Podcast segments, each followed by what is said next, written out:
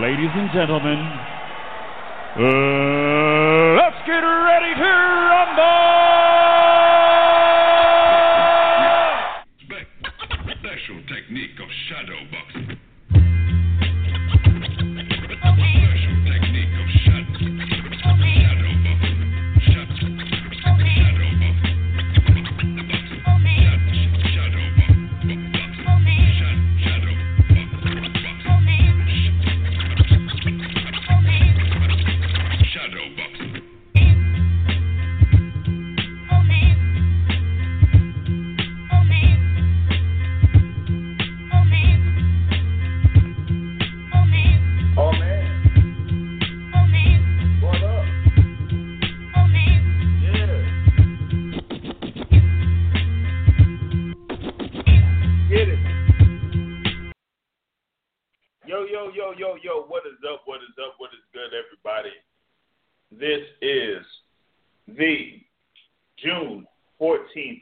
2020 episode of the Boxing Source Radio Show. I am your host, James Bell, the leader of the Boxing Source.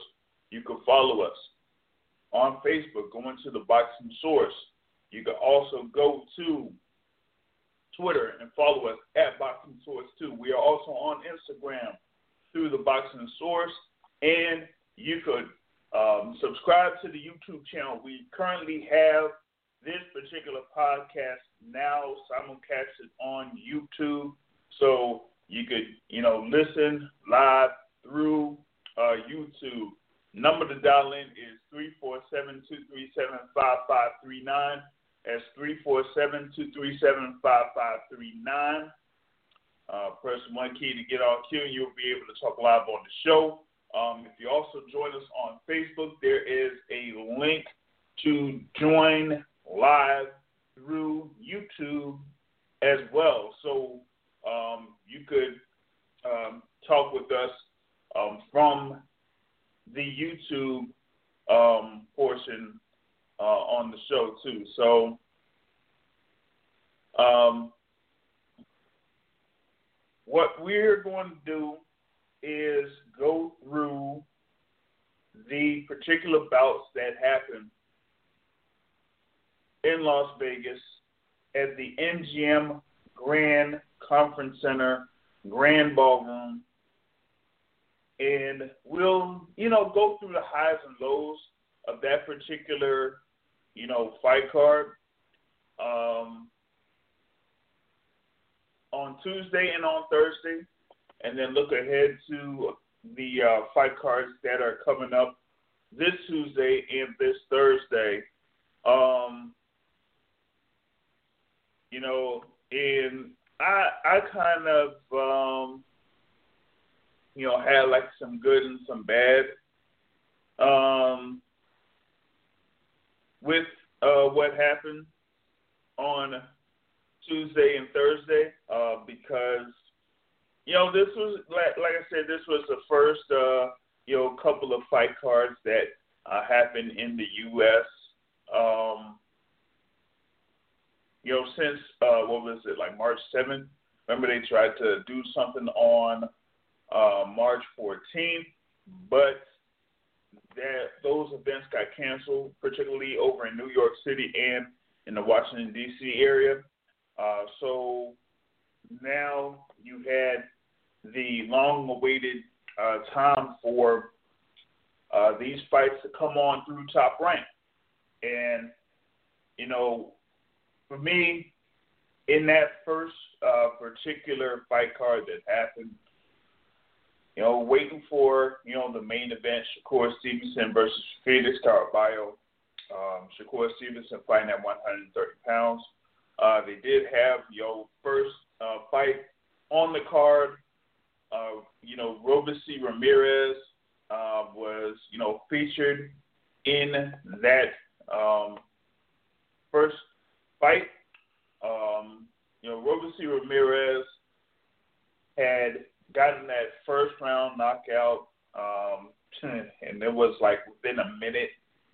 Um, and that like started around 7:20 or so p.m. Eastern time and then you know after that, it was a good little while before the second fight came down um, between Quatavius Cash and Calvin Metcalf. Um, and you know that particular bout uh, that went you know almost a full six rounds. Uh, there was you know a headbutt that happened um, in the middle of that particular fight um, that caused a cut over Calvin Metcalf's eye. Uh, but Quatavius Cash pretty much, you know, dominated that particular bout up to that point. He just didn't score any knockdowns um, or have, you know, Calvin Metcalf seriously hurt. Um, you know, if you caught if you caught the live uh, while it was, you know, doing the uh, those two fights, the Robeisy Ramirez fight and the Quatavius Cash fight, you would have uh, seen me enjoying that second particular fight uh, for a certain reason. Um, but Quatavius Cash was back on the winning streak, um, or, or, or on the winning column, so to speak, um, as he had, you know, a little bit of a, you know, a little bit of a struggle through his past few fights. So he is able to get himself um, back into the winning column. Uh, he had started his um, career, I think, 11 and 0, pro career at 11 and 0, uh, but then after that had lost um, you know, was two fights, um, two next fights. So he was uh, coming in there trying to, you know, get back in the winning column, and he was able to do that against Calvin Metcalf, who really didn't have uh, much of a shot there. Calvin Metcalf only threw arm punches throughout the whole particular fight. He was just trying to, you know, go into the inside and throw arm punches instead of, you know, taking his time in, in timing Quatavius Cash. While on the other side, Quatavius Cash was sharp on a lot of his punches. His form was like very crisp and had a lot of emphasis behind his punches. And, you know, he was connecting with pretty much a lot of his shots.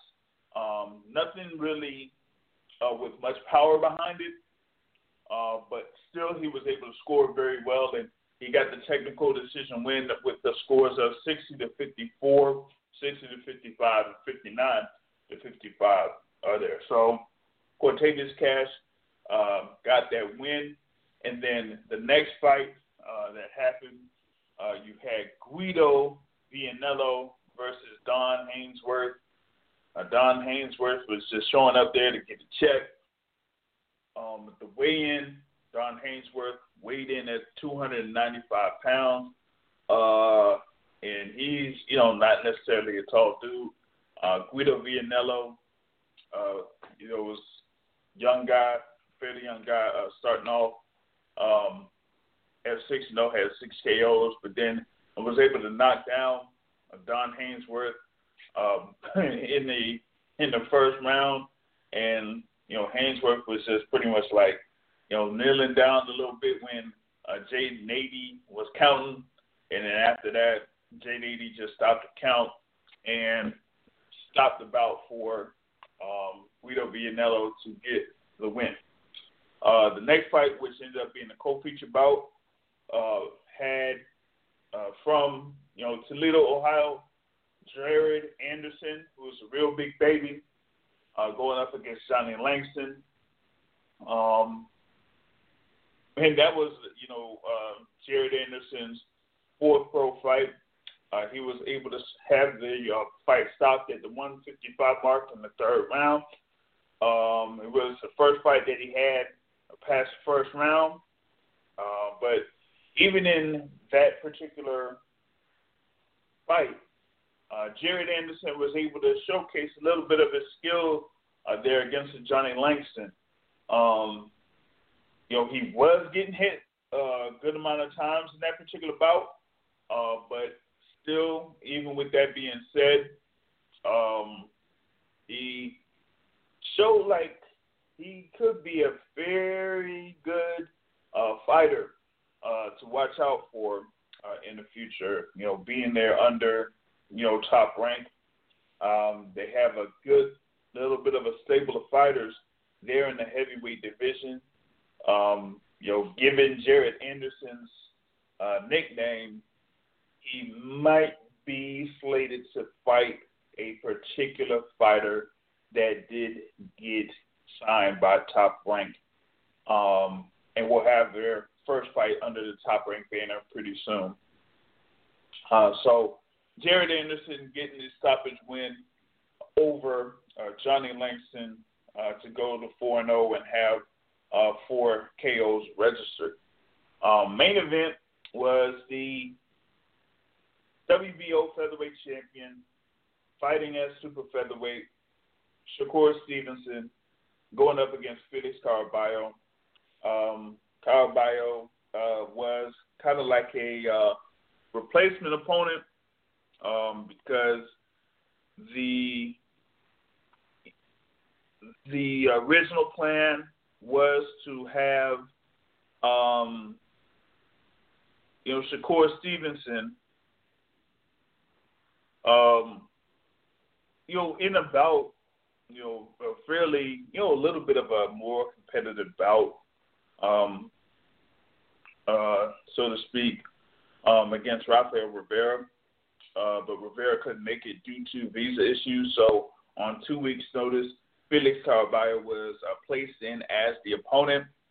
Um, and you know, with that being said, you you had Shakur Stevenson pretty much in a showcase type of a fight against Felix Caraballo. Caraballo was just coming there, going forward, not really throwing punches in a come forward style, while Shakur Stevenson was able to use his range uh, his little speed and use the use the right jab in order to keep his distance from Caraballo. Um, at one at one point in this this fight, uh, he did kind of hurt his left hand a little bit. Um, there was a little bit of a concern that it was like you know fairly damaged, uh, but he was still able to get uh, through this particular fight and score the uh, knock knockout victory. Uh, you know, with a body shot. Uh, so he, you know, was able to stay undefeated. Um, and it's going to be interesting to see what happens uh, with Shakur Stevenson. Um, you know, kind of like talk with um, you know a few people uh, after the fight. Um, you know, he's saying that he's going to, you know, pretty much be at 130 pounds. So uh, you're not really going to see, um, you know, you're not really going to see uh, Stevenson defend that WBO featherweight title. Uh, they're kind of looking to move him up in weight, uh, put him at 130. Um, and you have a few guys there at the 130 pound division. One of them, he's not going to really be able to uh, face. So looks like um, Shakur Stevenson uh, will wait it out uh, for the winner of the WBC super featherweight title fight between Miguel Berchelt and Oscar Valdez. Yep, that Oscar Valdez that ended up relinquishing that WBO featherweight title to move up in weight in order to face Miguel Berchelt. Okay? Um, yeah, so after Shakur Stevenson was able to win that WBO title, he was slated to, you know, um, defend that WBO featherweight championship on March 14th, but was not able to.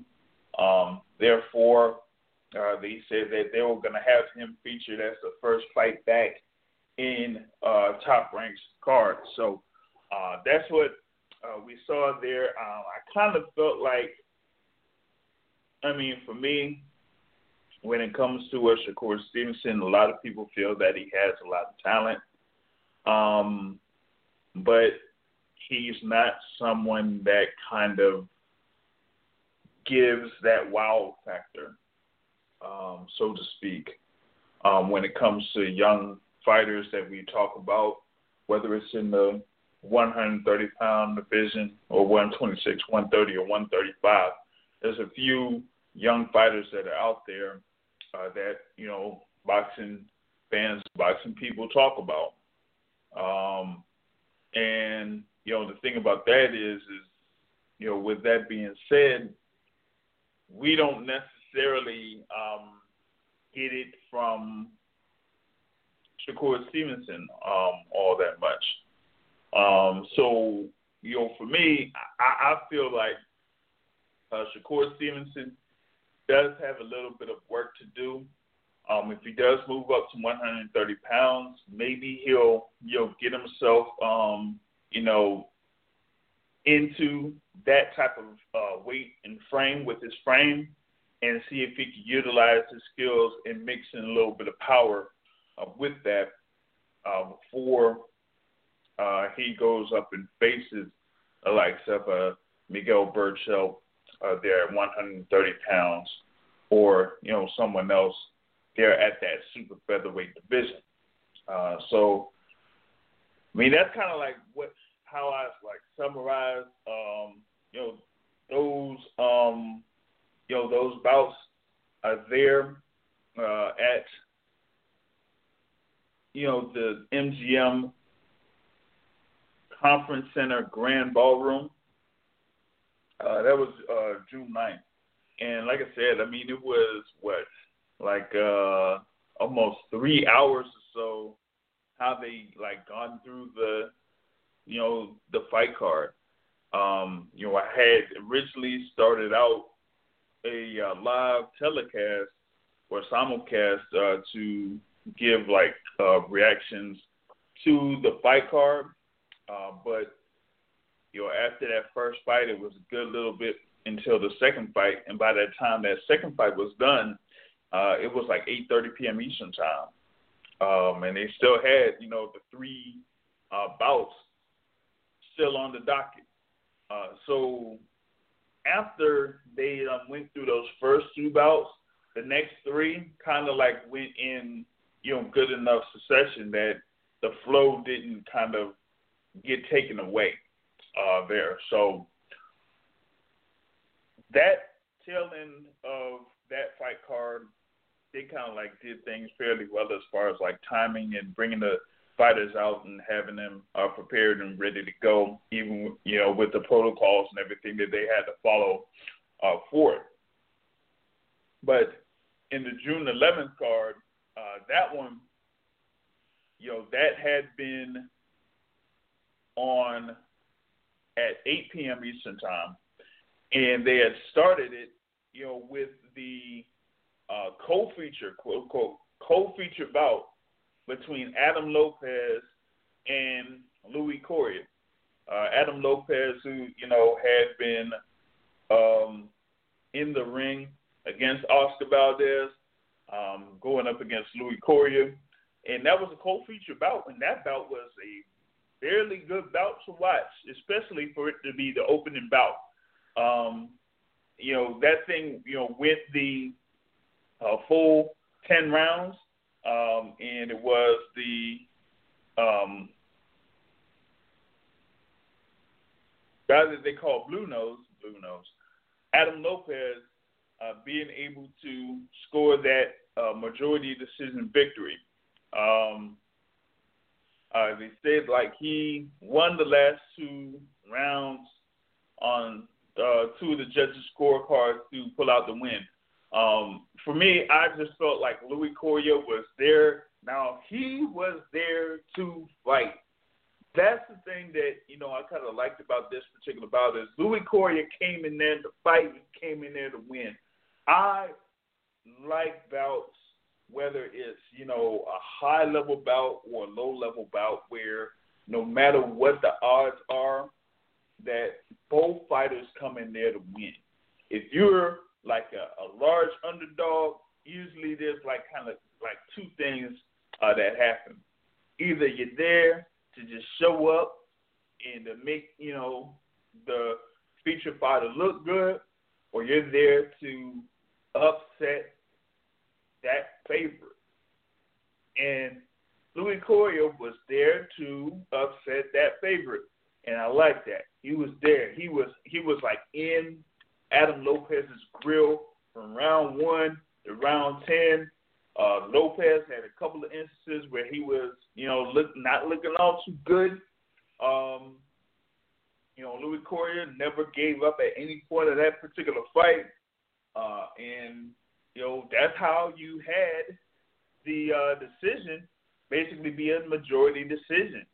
Um, I felt like Louis Coria landed a whole lot more punches than the CompuBox um, kind of like uh, showed uh, during the fight. Um, I, I like you can't like land like the few punches that they said that Louis Coria landed and being able to affect Adam Lopez like he was able to affect him. Uh, so, you know, with that being said, it's like a good, a good bout between those two fighters. Uh, Adam Lopez was able to win, um, you know, a minor title uh, in that particular fight at featherweight. Uh, so we'll see where he's going to be positioned in the featherweight division as far as like the featherweight rankings. Okay, um, you know, they also had, um, you know, Gabriel Muratalla uh, going up against Fernando Robles in bantamweight division, uh, and Muratalla, uh, you know, just was able to take out Robles in the first round, um, where there was like about 30 seconds left uh, in the first round. So he has uh, three wins in his pro career with the third uh, knockout, uh, that being the third knockout victory. So um, that is, you know, that's pretty much all you can uh, say about that particular, you know, matchup. Um, you know, you also had Mike Sanchez and Eric Mondragon in a four-round bout. They traded knockdowns in the first round, uh, but uh, then it was able to go like the four rounds that it was scheduled for, and it ended up being a majority draw. Um, two scores of 38 to 38, um, with one score of 39 to 37 for Eric Mondragon. Um, so uh, both of those fighters are still unbeaten. They just have a draw on their record. And then you had the main event. Oh man, uh, had the main event, man. Jesse Magdaleno against Yenifel Vicente. And you know, coming into this fight, you had Jesse Magdaleno as a highly ranked contender in the featherweight division. Um, he was within the top five at featherweight for the WBO.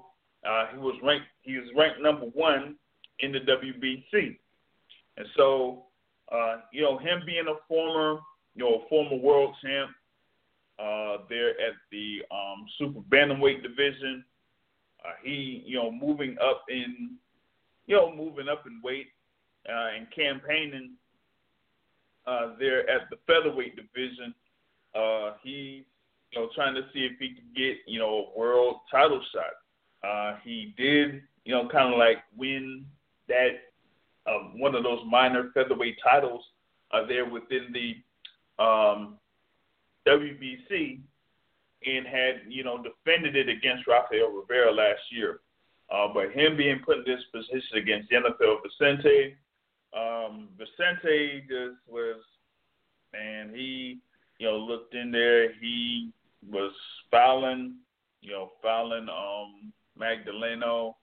Uh, you had the whole thing happen in the fourth round where Vicente clearly landed low uh, to where um, Magdaleno dropped his guard, and then and then Vicente hit him with a right hand before Robert Byrd was able to step in, and so Magdaleno went down to the canvas and it was like a good amount of time that the fourth round was paused. Um, I thought that you know the fight would have been kind of halted there at that particular point. But nope, Robert Byrd didn't do that. He just made the judgment that Yenifel Vicente was going to have two points deducted in that particular um, round, and then they continued to fight. And I mean, for me, man, know, it, it still was able, yo, they were still able to go through 10 rounds in that particular bout. The next round, know, uh, Magdaleno was able to score a knockdown, but still was not able to, you know, like finish off Vicente um, in that particular round or any, you know, round after that. And you know, with that being said, you have Vicente in the tenth round. I mean, Magdaleno was well ahead on the scorecards by that last round, and you know, it, it was uh, something to the point where um, I, I would pretty much say like Vicente having another low blow and that just had Robert Byrd say, you know what, man, this is this is it. That's that's it, man. You you done. You you out of here, man. Just forget it. And Magdaleno uh, got the um, disqualification win. Uh, so he only has that lone loss to Isaac Dogboe. Uh, that was at Super Bantamweight for that WBO Super Bantamweight Championship. Um, you have uh, Jason Magdaleno now at a record of 28 and one, uh, and you know he's there as a you know contender uh, in the featherweight division. He did call out Gary Russell Jr. That fight's not gonna happen. Not really gonna happen. Um, there's you know I, I just don't see Gary Russell Jr. being anywhere near interested in that particular bout. Um, you know, I talked with Gary Senior, and he's pretty much echoed uh, that. Um, you know, when I talk with him, uh, shout out to uh, Gary Senior, um, and um, uh, he's going to be um, going for surgery on his leg um, tomorrow. Uh, so he's going to be uh, going through that surgery and uh, the recovery process. So um, hopefully, he has a you know fast recovery uh, from uh, that surgery that's scheduled for uh, tomorrow. So, um, so there is that. Um, but with Magdaleno, like I was saying before, uh, him being rated number one in the WBC, he's also like rated around I'd say number four uh, in the WBO currently. Uh, we have to see like what happens uh, with that WBO title. Um, Shakur Stevenson officially moves up, makes that WBO title uh, vacant. Um, there is a chance that Jason Magdaleno might fight for that vacant WBO title against Conlan. Uh, so that that remains to be seen. Um, I'd rather like even if Gary Russell Jr. did stay at 126, even though like no other champion that's out there, and Josh Warrington and Can Xu uh, is willing to fight him. And see if they could try to get him in a fight against Kid Galahad over in the UK, but I don't know um, if that's going to you know be you know anywhere near uh, an interesting fight for Gary Russell Jr. I think that there should be and, and, I said this in talking with them. I was on this podcast uh, a couple months ago, a few months ago. They should have Gary Russell Jr. against Gervonta Tank Davis on a pay per view. That would be a fight, but they aren't really considering that. They want to feature Gervonta Tank Davis in a fight where he may, you know, he's most likely going to, you know, get that win. So that's why they're kind of lining him up for Leo Santa Cruz by the end of this year. Here we are, we're in uh, mid June, and um, yo, won't be that long until we get to the tail end of 2020. Uh, in you know, Gervonta Tank Davis was lined up to have a pay per view level fight on Showtime, and so they're going to keep that on the schedule. They're going to keep it on the docket. Um, so, uh, with that being said, that's you know the thing with Gervonta Tank Davis. Uh, they're planning to fight Leo Santa Cruz, uh, but for Jason Magdaleno, he's kind of like in a position where he a world title. uh, fairly soon. Uh, but with this performance that he had against Yenifel Vicente, I was not uh, that much impressed with that, um, you know, at all. Uh, later on down the line um, in this um, in this uh, podcast, we are going to talk about um, the fight card fight cards that were announced on June 9th that will take place on June 16th and June 18th, uh, which will have a, its main event on June 16th. Joshua Greer Jr. going up against Mike Plania. Uh, the co-feature bout is Antonio DeMarco against Giovanni Santillan. Uh, that's gonna actually, I think that's going to be a fairly good fight. Antonio DeMarco against Giovanni Santillan, and the uh, main event for uh, the June 18th card is Jose Pedraza against Mikel Lespierre, and co-featured bout is Gabriel Flores Jr. against Jose Ruiz. So uh, that's you know what we you know, have on slate for next week. Uh, so that's gonna you know, kind of um, be what I'm going to preview here. Um, you know, in the next few moments. Uh, so that's what we got uh, going down uh, so far uh, here in the boxing world America. They have, you know, a few things that have been planned out uh, overseas. They actually did have a fight card over in Finland on uh, Friday, which was featured, um, which featured Mariusz Wach against Kevin Johnson, uh, with Kevin Johnson losing uh, to Mariusz Wach by unanimous decision. Kevin Johnson has had what is it, almost uh, sixty something fights yeah, sixty something fights, man, uh, or whatever it is. Uh, it's been yeah, sixty two, right? Nah, nah, it's 52, 52. Um, and this was like his fifth consecutive loss. Um, he's fought Martin Bakole, Nate Gorman, Filip Hrgovic, Daniel Dubois, Andy Ruiz, Anthony Joshua, Kubrat Pulev. He actually beat Francisco Pianeta, that's a you know fairly notable name. Manuel Charr, Christian Hammer, Derek Chisora, Tyson Fury. Man, he's fought everybody. Harold Sconiers. He's fought every Billy Yo, oh man, yo, you know what? Yo, I yo, I might find a way to get, you know, get uh Kevin Johnson on the show, man. That yo, you talk about somebody that fought everybody. Kevin Johnson has fought everybody, man. He fought it. Hey, what what is that? Um, uh, Anthony Hamilton. Uh, I'ma tell everybody.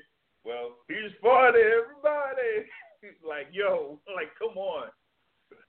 He's fought the who's who in the heavyweight division, to say the least. Like, my goodness.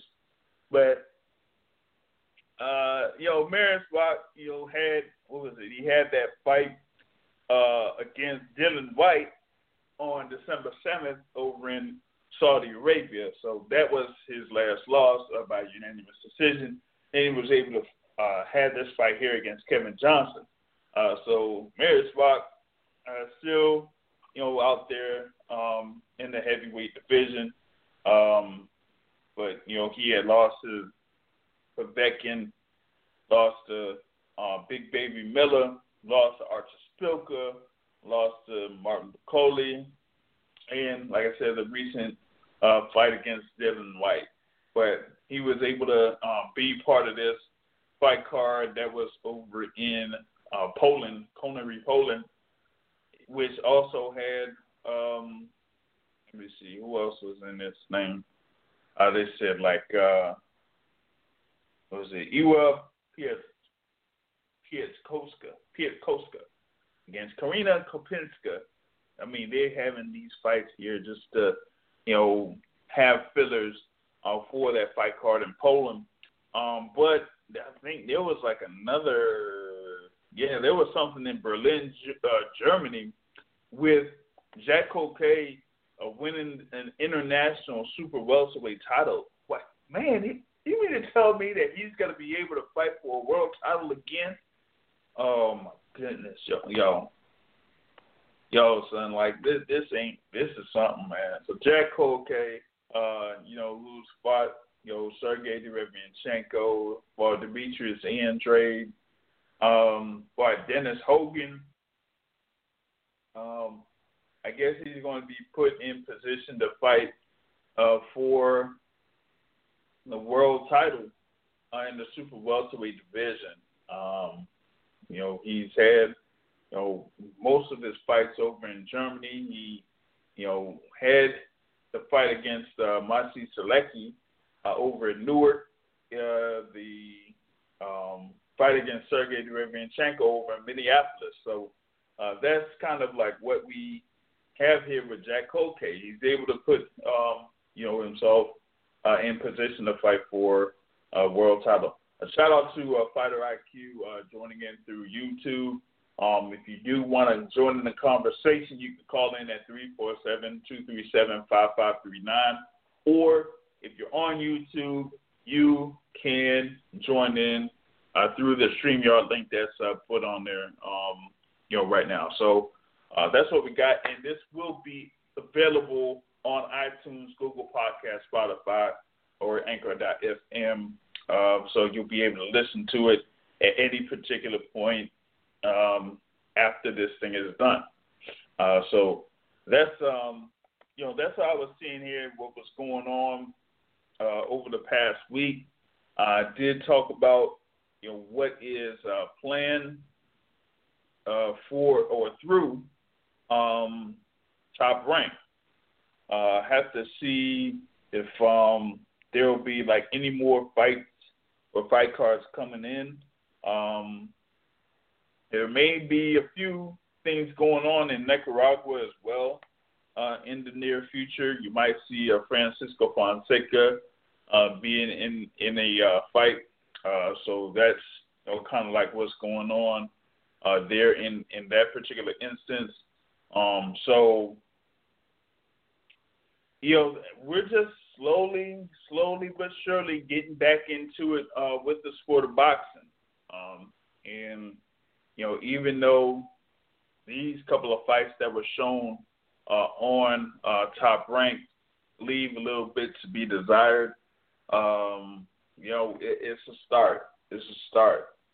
Um, I think they kind of you know, we're talking about um, how the ratings were uh, for, you know, this fight card. I think it was um, something to the point where it was like 315,000 or so. Um, I watched it. Um, I think that yeah, 315,000. I watched it on Tuesday. Um, well, no, that was Thursday. Uh, it averaged around 311,000, and it peaked at 392,000 uh, viewers. Uh, that was the Thursday card. Um, I think the Tuesday card got around that that same, you know, around around those same numbers. Um, trying to look for you know that here. I mean, like I said, uh, 311,000 viewers for the Magdaleno Vicente uh, card. Um, you know, for the yeah, the Shakur Stevenson card. Um, not really seeing uh, the uh, ratings, the ratings there for that. Um, did did stumble upon um, them saying for Shakur Stevenson, they're planning on getting them back in there um, in September. Um, but uh, who knows what that is going to, you know, be against. Um, you know, he says that he's not going to be sure that he'll remain at 130 pounds, uh, but you know, he says that he's going to bounce around as far as like being at 126 or at 130 or seeing if they could uh, try to find something at 135 pounds. But I think it'll be a little bit of time before he'll be able to get himself situated um, at 135 pounds uh, there. So that's something that remains to be seen. Um, I'm, you know, kind of like waiting to see what what else is going to be uh, coming up within the within this month, because the feature the the bouts that I you know have seen or be announced uh, isn't until July. Um, you have the uh, fight between Joe Smith Jr. and Eleider Alvarez, and you know that particular bout is kind of uh, being set for July 16th. Uh, so uh, that one is still, you know, a good, a good ways away. You know, um, that's like what another six weeks or so before uh, that fight, you know, ends up happening. So from that from this point until six weeks, we got to have you know some other uh, fight uh, that would you know be good enough to have um, in, in this particular instance. We we got to see if there's to be you know more um, coming you know down the pike um, there in that instance. Um, now it still seems like they're going to have Daniel Dubois against Joe Joyce on July 11th. Um, but you know that you know remains to be seen how the protocols will be, you know, done for that. Um, well, it's actually it's not going to be for uh, July 11th. It's it's gonna they're gonna see if they could just uh, have it uh, sometime in December. And I mean, this was for me that was one uh, fight that I was looking forward to. You know, um, so I mean, with that date that they had of July 11th, um, they're saying like for this, it, it's a, it's going to be, you know, something where they want to have fans in the stands. So since they want to have fans in the stands, they're not going to go ahead and push for that bout to happen on July 11th. They're going to wait it out, uh, see when more of the safety protocols um, get lifted over in the UK, and then once that happens, then they'll go forward uh, with that bout between Joe Joyce and Daniel Dubois. So we we got to see like how you know how all of that shapes shapes up. Um, there's also there was also like one fight that um, was scheduled through uh, PBC that's gonna you know be a good amount of time before uh, that happens. Uh, so this is like the, the, the cards that we have for uh, top rank is you know basically what we got uh, up to this particular point. Um, you know, haven't really uh, seen much as far as like the uh, smaller fight cards that could be happening, like in the areas of like Philadelphia or the DC area or New York or you know somewhere like Michigan or um, you know where a lot of the fight fights and fighters um, kind of reside at. So you know that this is going to be basic, basically, excuse me, basically a wait and see approach uh, to see what happens um, with most of these fights and these fighters. Excuse me, and get water. So I mean, you know, having having this uh, you know break puts uh, things like kind of up in the air as far as like what could uh, happen uh, for the rest of 2020. I think that you know th- this um, break from for three months. It's basically been three months from the time that they shut down live sporting events up until now. Uh, it's been three months, and you know a good amount of uh, fights have a plan are out the window, and now it's like, what are these uh, promoters, uh, promotional companies, fighters, and uh, matchmakers going to do once action picks back up. Um, I think that you have an opportunity to make some of the best fights that you could possibly make, um, or good action fights, where you don't necessarily have to have a big crowd in order uh, for that fight to take place. You know, um, I know that a lot of these promotional companies stress the importance of having a live gate, as that kind of drives where the purse comes from for some fighters or particular fighters. Okay, uh, but you got to be able to do something to where you drive the audience to watch it on TV. Okay, this was an opportunity on Tuesday and Thursday to get boxing fans and those that haven't really watched boxing that much or haven't watched boxing in a while to you know focus on being uh, there on the or seeing the fighters there on on the on the screen.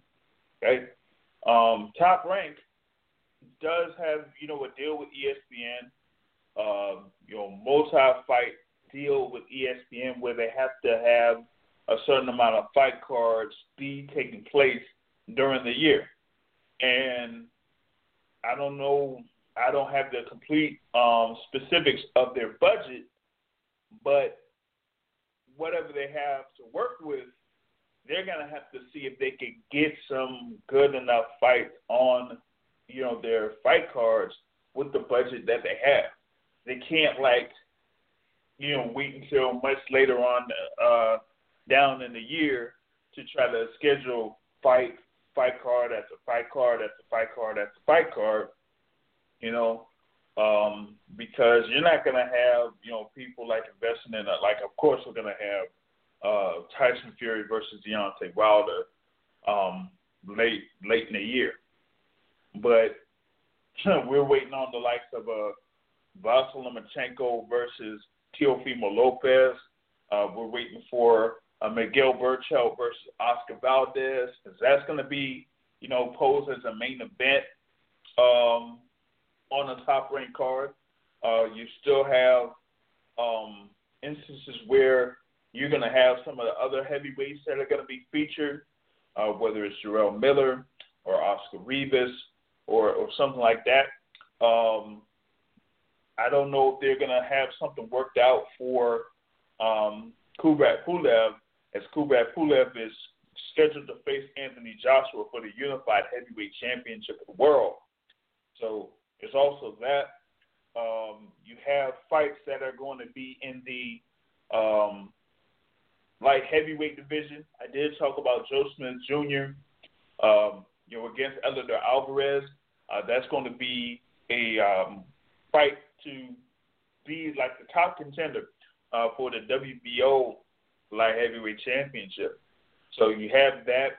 Um, you also have, you know, um, you know, fights with other world champions that they have uh, there, you know, not just with the Vasyl Lomachenko, like I said, with uh, Teofimo Lopez. You also have uh, things there where you have Artur Beterbiev um, that's out there. You have uh, Dimitri but he's going to kind of be um, there uh, with uh, main events. Um, you know, Gvozdyk has kind of uh, put, you know, put himself uh, like in retirement. Uh, you have Gilberto Ramirez, but they ain't gonna do that with uh, Gilberto Ramirez, man. Um, you know, so a lot of a lot of uh, possible you know fights could uh, take place um, within the top rank uh, alone, um, but you know, still with the other uh, promotional companies, uh, with you know the guys that work with uh, Premier Boxing Champions. You still have a good amount of fights that could be set there. Um, so uh, it's going to be uh, very interesting to see how they handle uh, the rest of the schedule for the next six months. Um, senior Vikers uh, adding a caller here from the 813 area code. What's going on here on the Boxing Source radio show? Hey, what's up, Jay? This is uh, Terrell calling in to check in to see what's going on for the week. Well, I mean, you had the uh, fights that took place on Tuesday and Thursday, you know, headlined by Shakur Stevenson against Felix Caraballo on Tuesday. And then you had the thing with Jesse Magdaleno and Yenifel Vicente on Thursday, man. Um, first fight, you know, in the U.S. Uh, since March 7th, so to speak. So, uh, what did you think about those? Yeah, you know, we already talked about the uh, Shakur Stevenson fight at Ness and everything. Uh, once again, definitely glad that boxing is back in house. Boxing is back as the hashtag goes. Uh, so, I mean, and and even the, the Magdaleno fight. Honestly, I didn't watch that, but it's like, uh, I mean, I, honestly, I'm at a hunger for big time fights, you know, and I I, I know that there's uh, a ton of mid level cards that's going to fill out that typically fill out the year in boxing and things like that. But honestly, I, I, I want a big fight. I want a big fight, you know. But aside from that, just uh, let's say glad that boxing's back, and even just to talk a bit, uh, just on boxing talk itself, uh, that we kind of spoke briefly on this week with uh, female boxer Mikaela Mayer, right? With her uh, positive test, initial positive test for uh, the boxing card that was, that was supposed to go on that, that went on this last Tuesday. Uh, she tested positive. Yeah. Uh, from that point, they eliminated her from the cards, rightfully so. And then from that point, uh, she went off to Denver and got her own test. Right. Found out that uh, it, was, it was indeed negative from that point. And uh, and as a side note, I'm actually trying to get her to jump on our show the sports segment so, so we just talk about her her experiences in, within that within that uh, positive Yeah. and negative test. So hopefully she'll she'll respond to me here hopefully soon. We can have her on the show here uh, maybe in a week or two or something like that. But I mean, just you think about that. You train for a fight, right? I mean, just uh, Mhm. not only on, on, not only the, the physical work, but the, the cost of training for a fight, and even even now, Right. just a, a mental cost at this point now, because you, we're in we're amidst a COVID environment, so you can't typically train like you used to. You probably can't spar with people like you used to, things like that. So there's more mental mental uh, a mental toll that goes on you as well, right? And and it's, Yep. it's so sad to see that. Uh, I mean, first of all, I'm glad she's healthy. I'm glad she's actually healthy. But at the same time, looks like they're going to need to go back somehow and revisit the protocols for testing these uh, boxers for fights. Uh, and even, even just reading some of that, they were like, well, we're not going to just change anything just yet. But at the same time, but I I think if anything, that shows these fighters that if they do, if they are identified for a positive test, it will, will definitely behoove them to, as soon as possible, go ahead and get themselves tested independently to see if that uh, the positive test is indeed correct. Because like I said, you you can't afford just uh, squander your opportunities, especially for like, like these mid-level fighters that are not make that are not making a lot of money. They need to be able to make sure the test is good, and make sure. And if it is in- indeed, of course, be pulled from the cards. You don't want to expose anyone else to the virus, things like that. But at the same time, is that's that's a, a good piece of news that came out of this last week with her and everything. So Yeah, um, you know, when I talked with Bob Arum about how these fight cards were going to be, um, you know, executed, uh, uh, there was like emphasis reference to the level of um, safety when it comes to uh, these fights and these fighters. And you know, the thing with uh, Mikaela Mayer, who was scheduled to be on that June 9th card, um, you know, for her to get the news that she had tested positive for COVID 19 at that particular time, uh, that was, you know, a, you know, serious downer for her, you know. Um, and then, you know, after going back home, basically, and, and having her own test, her own independent test, and her coming back negative, you know, that kind of, uh, you know, has her in a little bit of a, like in, uh, like she has mixed feelings right now because she was, you know, preparing herself. You know, she was there undefeated, 12 and 0, um, preparing to fight uh, Helen Joseph, and you know, kind of like being a showcase um, fighter. There for that particular fight card, and to kind of like having that taken away from her, you know, that's you know that hurts. You know that hurts.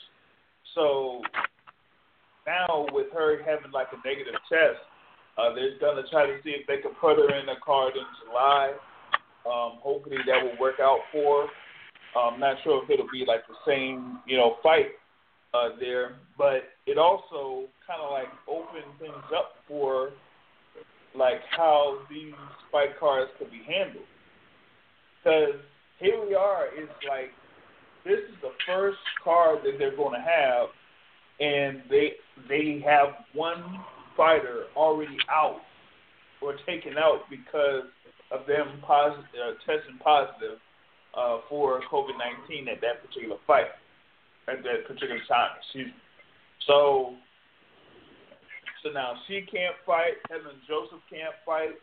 Um, a fight card that would have had like six fights is only knocked down to five, and so the scheduling kind of like gets thrown off a little bit.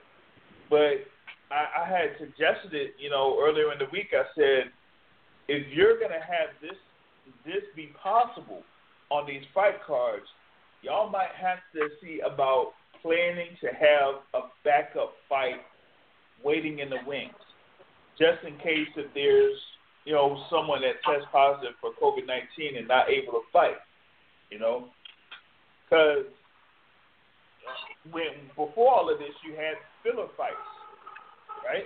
Where if a fight that was on a televised card ended way too early and they and they had like a lot of time um, in between one fight and the next fight, whether it's a co-feature bout or the main event, they would put in a, a four-round fight or a six-round fight in there to fill that time up. So they should see about doing the same thing here. Yeah, you're right about that, and and even another thing too to consider too. Uh, at this point, being that boxing is back was back officially this week, you got all these other people, uh, whether it be promoters, network executives, things like that, and even boxers themselves looking at how this was handled, looking at how the events uh, transpired, looking at all the protocols that they're exposed to now in regards to uh, being properly tested uh, correctly, that is. Uh, and, they, and basically what I'm getting at this point, uh, when you look at when you look at sports across across the board now, whether it be boxing, basketball, hockey, uh, even football to a degree. I haven't heard too many stories on football, but but what I'm getting at I've seen a number of athletes have uh, basically stated that they're hesitant about coming back. Um, I'm trying to think of an NBA player that made a statement this week. Was, he's a major player. He basically said, you know, basketball is not that important right now. We just need to be just be healthy and things like that. But at the same time, I mean, look, those basketball players, they're making big, large salaries. So once again, these mid-level fighters, they can just afford just to sit back and wait, wait, wait. Bottom line, they want to get back into the ring. So they're carefully looking at how this is handled uh, and in, in a sense, would you take more of a risk to rush back, knowing it's not safe? Uh, you know, in, in that regard. And honestly, some some people probably would, but once again, that's why they have all these uh, protocols in place right now. And even right now, it's not perfect, as we saw with Mikaela Mayer. It's not perfect, but I mean, at, at least they're trying to protect the fighters uh, from from just contracting that virus that's has just simply devastated not only the sports world but the world in general, as we as we has been well covered throughout the past uh, few months. But like I said, just everyone everyone's watching on this. Everyone's watching. Everyone everyone needs to get it right. And, and like I said, there's no need to rush. We all want sports. We all love sports, and we need sports to a degree. But like I said, everyone's definitely watching. Uh, it's handled. Yeah, and you know the way that this um, thing will be handled from this point forward is going to affect, you know, sporting events and live events in general. This, and you mentioned, um, you know, the instance of, uh, I guess, a basketball player being concerned and that type of thing. You're to have that a lot. I think you had it um, when it came to baseball as well. Like some uh, baseball players were concerned about, you know, being able to uh, join in and whatnot. So um, that kind of uh, was something that would be a concern here for you know even not just in the boxing um, industry, but in sports in general. So you have like a lot of these things, like they're trying to see that um, start up the um, NBA season uh, again over in Orlando or something like that, and they'll have something for baseball and hockey as well. And then after all that is done, then you're going to have football starting up. Um, so that's going to be even more of a concern as far as like how they're going to handle uh, things to where um, you're going to have uh, safety protocols in place. But um, recently, you know, I saw something uh, like where New Zealand uh, was able to have uh, live um, events happen.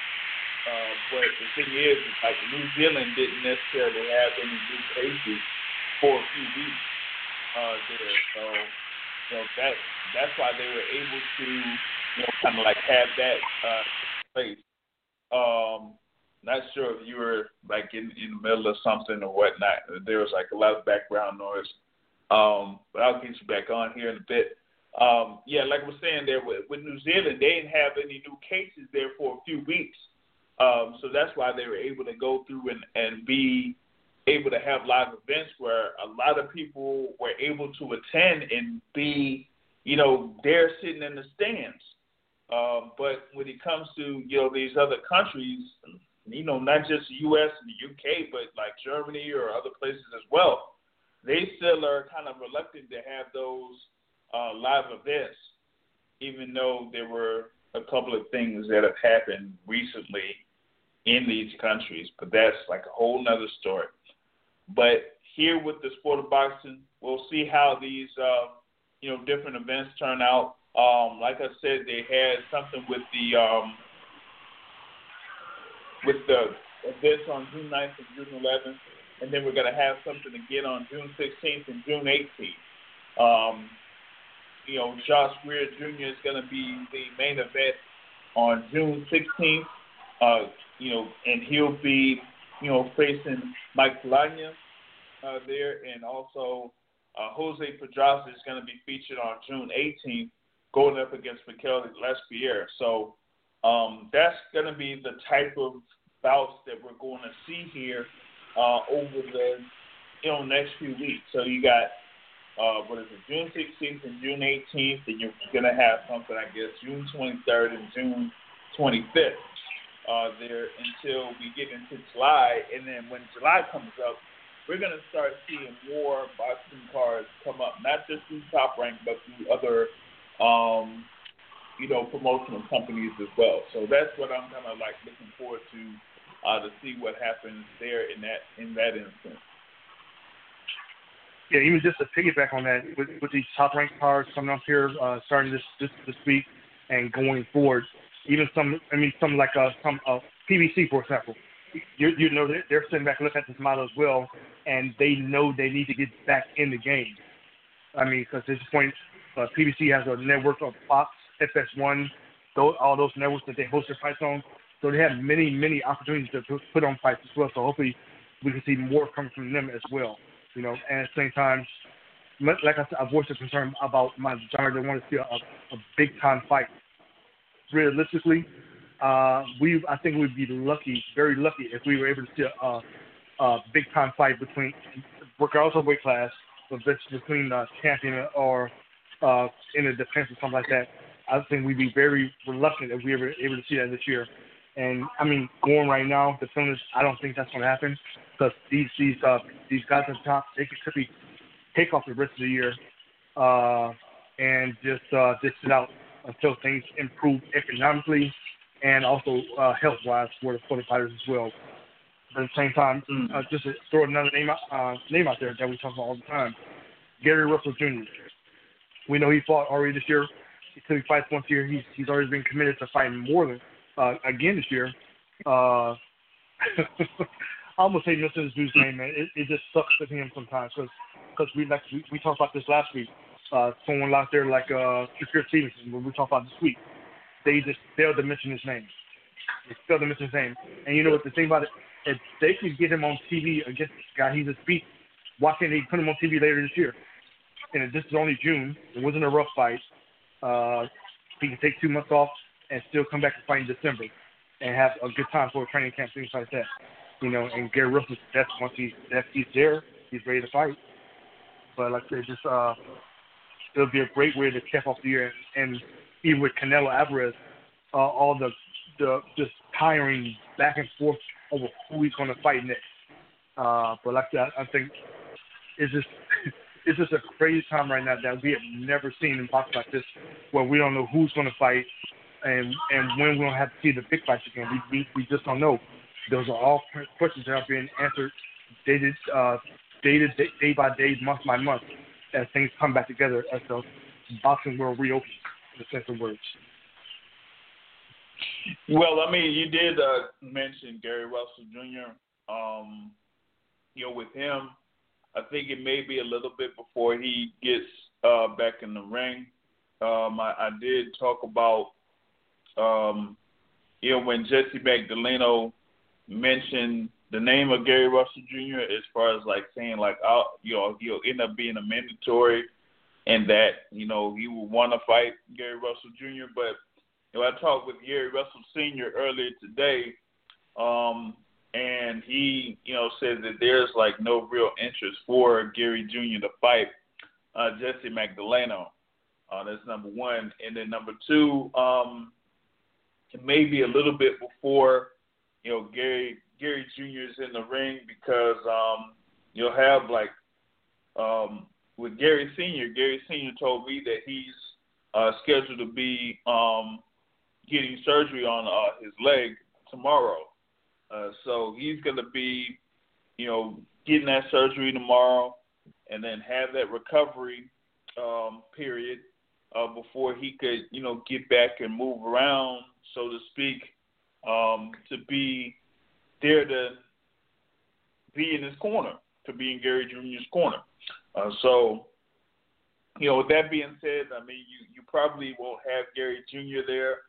Um, Gary Antoine and Gary Antonio Russell might be able to have a couple of fights with uh, Gary Jr.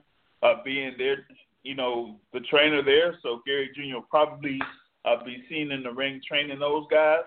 Uh, but when it comes to Gary Russell Jr. fighting, I think it may be a little bit before we see that. Um, as uh, y'all, you know, have to get updated news on Gary Sr. as far as like how his uh, surgery goes uh, tomorrow and what the uh, recovery uh, period will be for that. Um, so that's you know the news in reference to Gary Jr. Um, you know other fights that could be happening, you know that's out there within these next few weeks. I think you know they could come up with a few um, that that could uh, be a little bit interesting.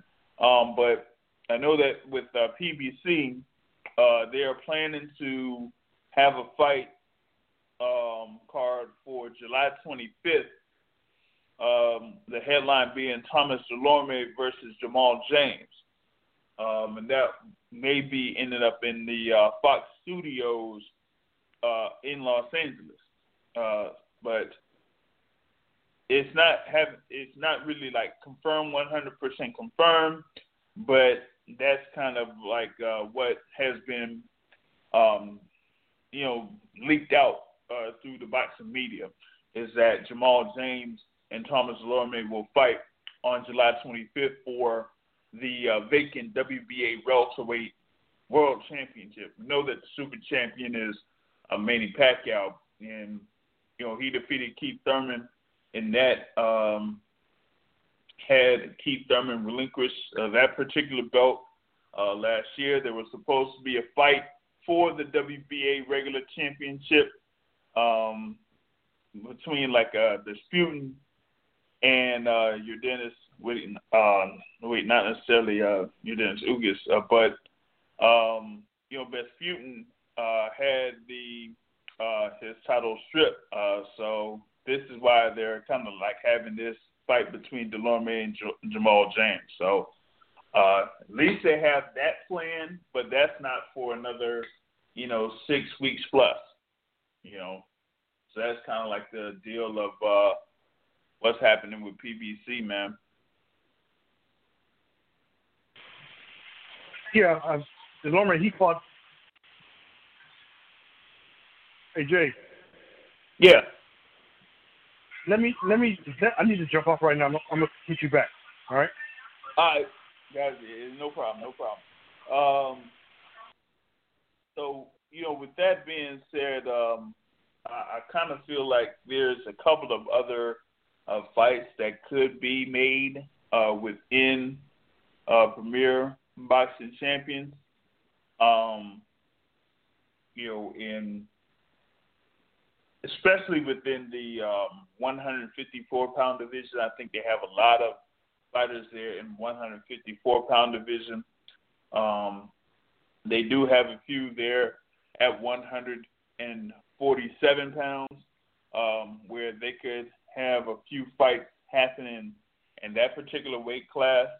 Um, there's you know few guys that are um, hanging around at 140 uh, that they could uh, make fights with as well. Um, so it's it's going to be interesting there um, reference to PBC.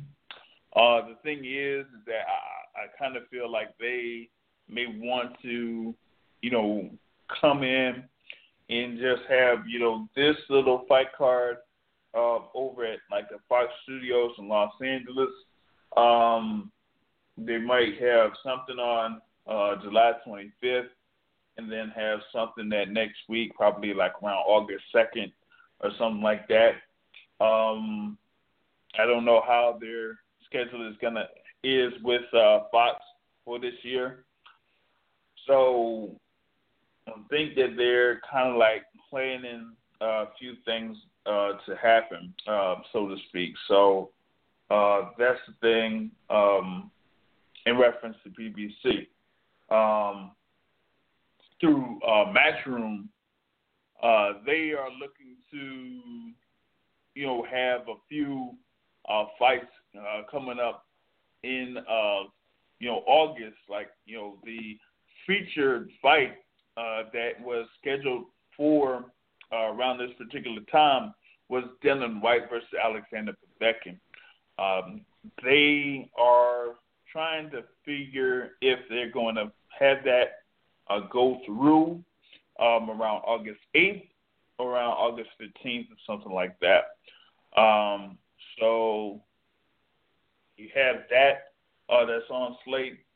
Um, you know, you also had the thing with Derek Chisora that was slated to, you know, go up against Alexander Usyk, you know, um, but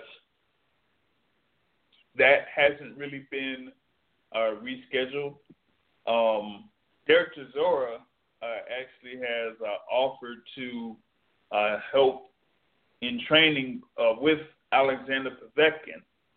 Um, you know, he said that he'll you know fly over to Russia uh, to you know get the you know get um, uh, there to train with Alexander Povetkin.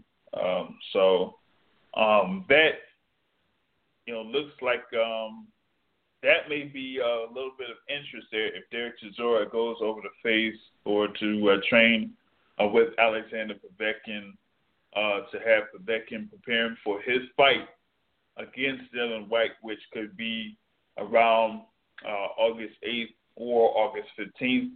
Um, looks like they wanted to have the Taylor Serrano fight still part of that particular card. So that would be interesting to see how that you know ends up. Um, having uh, Katie Taylor against Amanda Serrano um, be part of that fight card. That's another good matchup that I, I was uh, looking forward to, you know, seeing.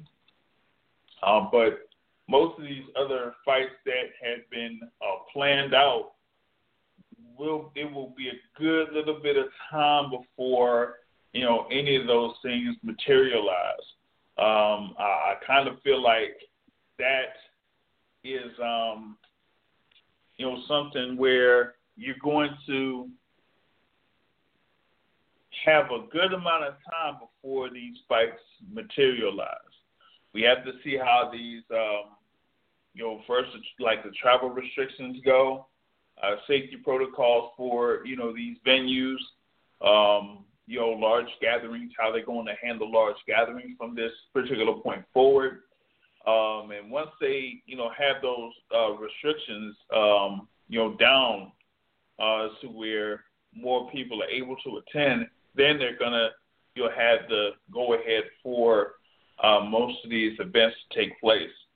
Um, I think that's what um, most of these promoters are waiting on is for these, you know, safety restrictions or safety protocols to uh, be, you know, allowed, and travel restrictions be lifted. Once that's done, then um, we'll see more fights be announced.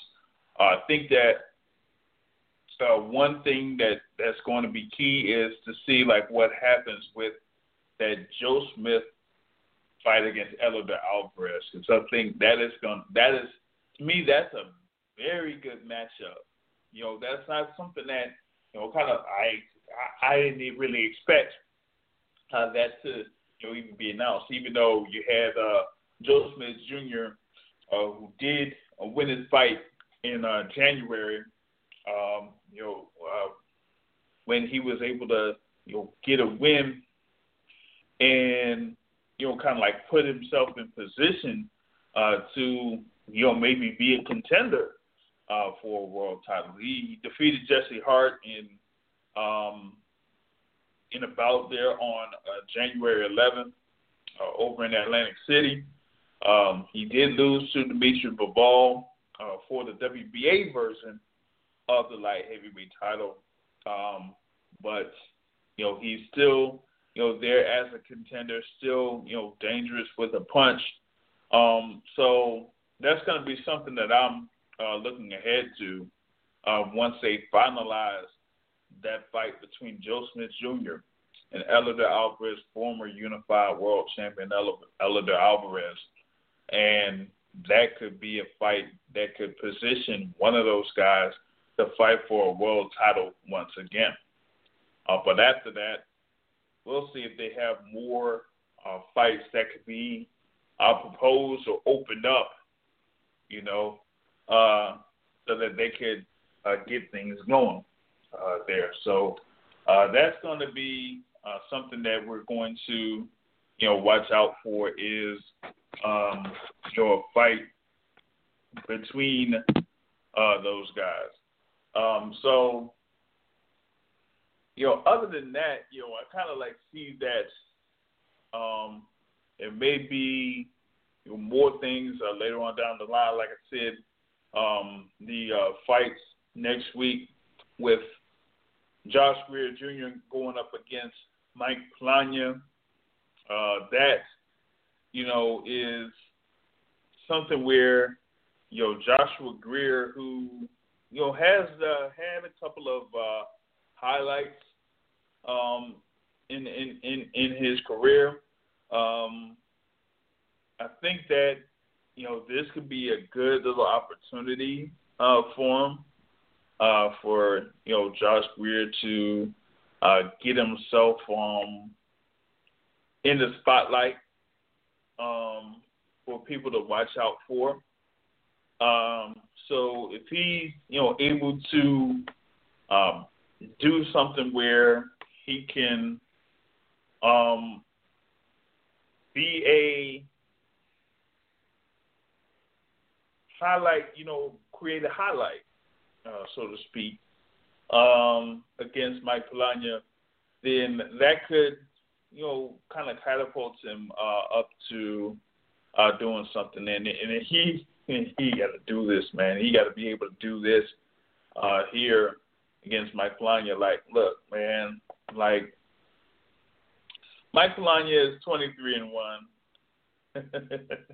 uh, from the Philippines, man. Uh, 23 and one with 12 KOs, and um, yeah, man. Uh, woo, his resume is looking Swiss cheese like man, looking Swiss cheese like there, man. Um, you know, uh, if um, you know, you're you're able to look um here on YouTube, man, I'm gonna see if I could uh put this thing up, man. It, it's like he's fought uh guys. Um, let's see, Giovanni uh, Gutierrez with only you know nine you know nine fights. Julio Buitrago, thirteen wins, nineteen losses. Fought a guy in uh, you know Santos City, Philippines, uh, with a record of eight wins, thirty losses, and four draws. Um, you know, at least he was able to, you know, be in that ten round bout um, in his last fight. Um, but you know, someone like fighting a guy like Renan Portes ten and eight, 13, 18 and four. Um, he lost to Juan Carlos Payano um, by unanimous decision. Uh, but you know that you know that was kind of um, something where Payano uh, won that fight uh, fairly significantly. Uh, but like like we're seeing here, 0 3 and 2, 21, 21 and 4, 14, 28 and 6, 9, 17 and 2. So, I mean, that's you know that's what they got uh, here for us um, in, in, in this in this in this fight card, man. Um, like I said, that Antonio DeMarco versus Giovanni Santillan, that that's that's probably going to be the uh, more interesting uh, bout uh, in this uh, fight card. We're going to see Giovanni Santillan uh, from San Diego uh, go up against you know uh, Antonio DeMarco, and you know I think uh, here in this particular instance, like um, Santillan has been brought up uh, fairly well up to this particular point. I mean, he's had you know a few you know a few bouts, good amount of bouts that were scheduled for eight rounds. Uh, he's had that for you know a good little while since 2014 and 2015 and, and stuff. Then he you know went up ahead and fought um, in 10 round bouts. Um, in 2017, he was the you know WBO or the NABO welterweight champion uh, there at welterweight, and then he fought. You know, he's uh, defended that title uh, a couple of times, and now he's going to be going up against Antonio DeMarco. You know, uh, so it's going to be um, something here where he's going to be able to fight against um, a former a world champion in Antonio DeMarco. Um, and you know, with that being said, uh, DeMarco had the world titles at lightweight. Um, you know, he had you know been a world, like I said, a world champion at lightweight. Um, he fought the likes of Jesse Vargas, Francis Barthélemy, Omar Figueroa Jr., um, uh, Jamal James. Um, so it, it's it's gonna be you know something where we see like Antonio DeMarco. I, I don't know, man. I don't know because you know De, uh, DeMarco uh, had his fight against Jamal James last year, uh, where he lost by unanimous decision. Um, and it was like a pretty much like almost uh sweep, but he won like eight rounds. Uh, Jamal James won eight rounds to two by Antonio DeMarco. So um, here, I just think that this is going to be something where Giovanni Santillan um, be able to kind of get a, a win uh, here. Uh, there's you know a couple of other bouts Cameron Carell versus uh, Bogrzan Mamonov. Yeah, Bogrzan Mamonov. And then uh, you have Isaiah Jones against Nicholas. Sekniasvili. No, Sek. Hold on a second. Seknias Billy, Seknias Billy. All right. So that's going to be another fight there in the middleweight division. Uh, you're also going to have Hector Perez against Juan Torres uh, there in that particular fight card. So um, that's you know what we have on slate uh, for Tuesday night. Thursday night, uh, you're going to have Jose Pedraza against Mikel Lespierre. Yeah, that's right. Jose Pedraza against who uh, against Miguel Lespierre. That hmm, yeah, that's that'll be interesting. Um, you know, you had uh, Pedraza who did lose to you know Tank Davis after, um, for that IBF Super Featherweight Championship. Um, you know, he also fought Ray Beltran. Um, so he's been a two division world champion, IBF super featherweight champion, WBO lightweight champion. Uh, did lose to Vasyl Lomachenko. Uh, lost his last fight to Jose Zepeda um, in September of last year. Uh, going up against Mikel Lespierre, uh, with 22 wins, one and one draw. Uh, he lost to Maurice Hooker last year uh, for the uh, WBO super lightweight title. It was almost pretty much a near shutout by Maurice Hooker in that particular fight. Um, and you know, um, with uh, Lespierre, he's kind of like getting himself back into uh, contention um, around that super lightweight division. So that's that's going to be what the co-feature bout uh, is in that fight card. Uh, let's see, you know, what else they have on store uh, for that fight card. I mean, you have, uh, you know, like I said, um, Gabriel Flores Jr. against Jose Ruiz. Uh, that is the co-feature bout uh, in the lightweight division. Uh, you're going to have uh, David Kaminsky um, going up against Clay Collard.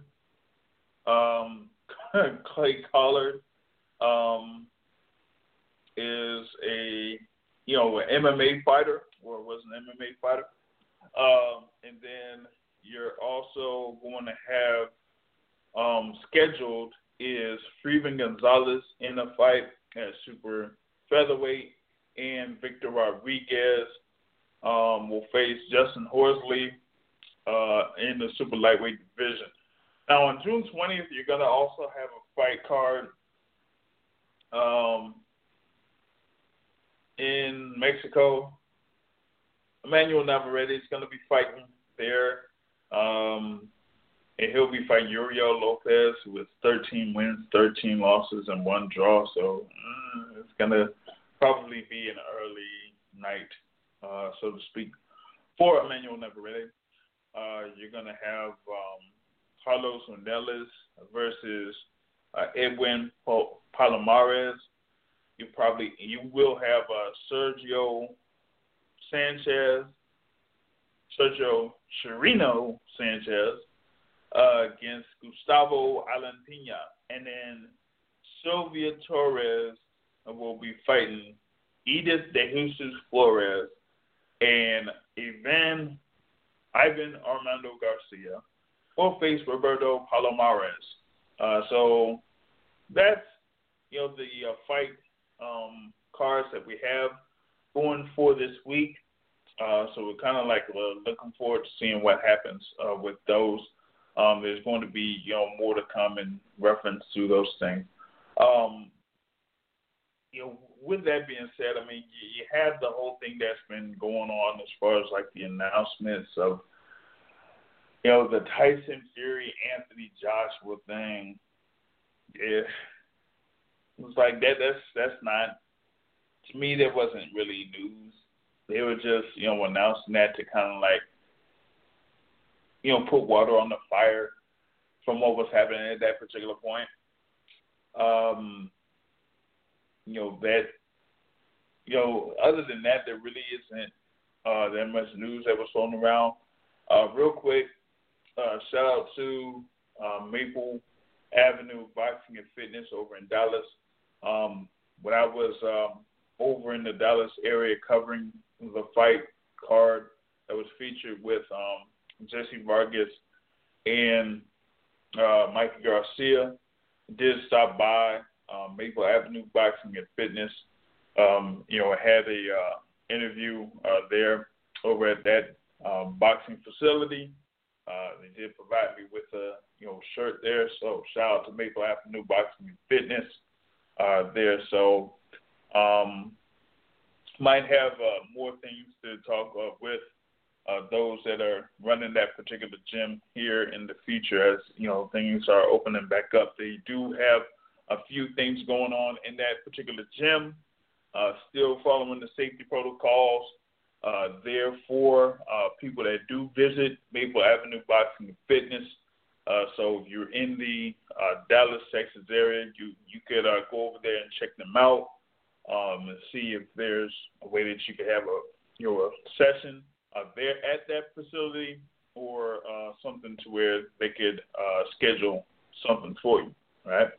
Um, you know, with that being said, I know that um, you know Matt had a guest that would um, you know a caller that would have came back on, but uh, I'm going to uh, put in uh, early uh, into this particular episode of the Boxing Source Radio Show. Um, for those that are you know watching on YouTube, thank you all for uh, doing that. Um, this podcast will be available on iTunes, Google Podcasts, Anchor.fm, Spotify, whatever you use for a podcast. And like I say at the end of every show, folks, the point of boxing is to hit and not get hit, not to stand and trade. On that note, folks, I'm out. Have a good evening, everybody.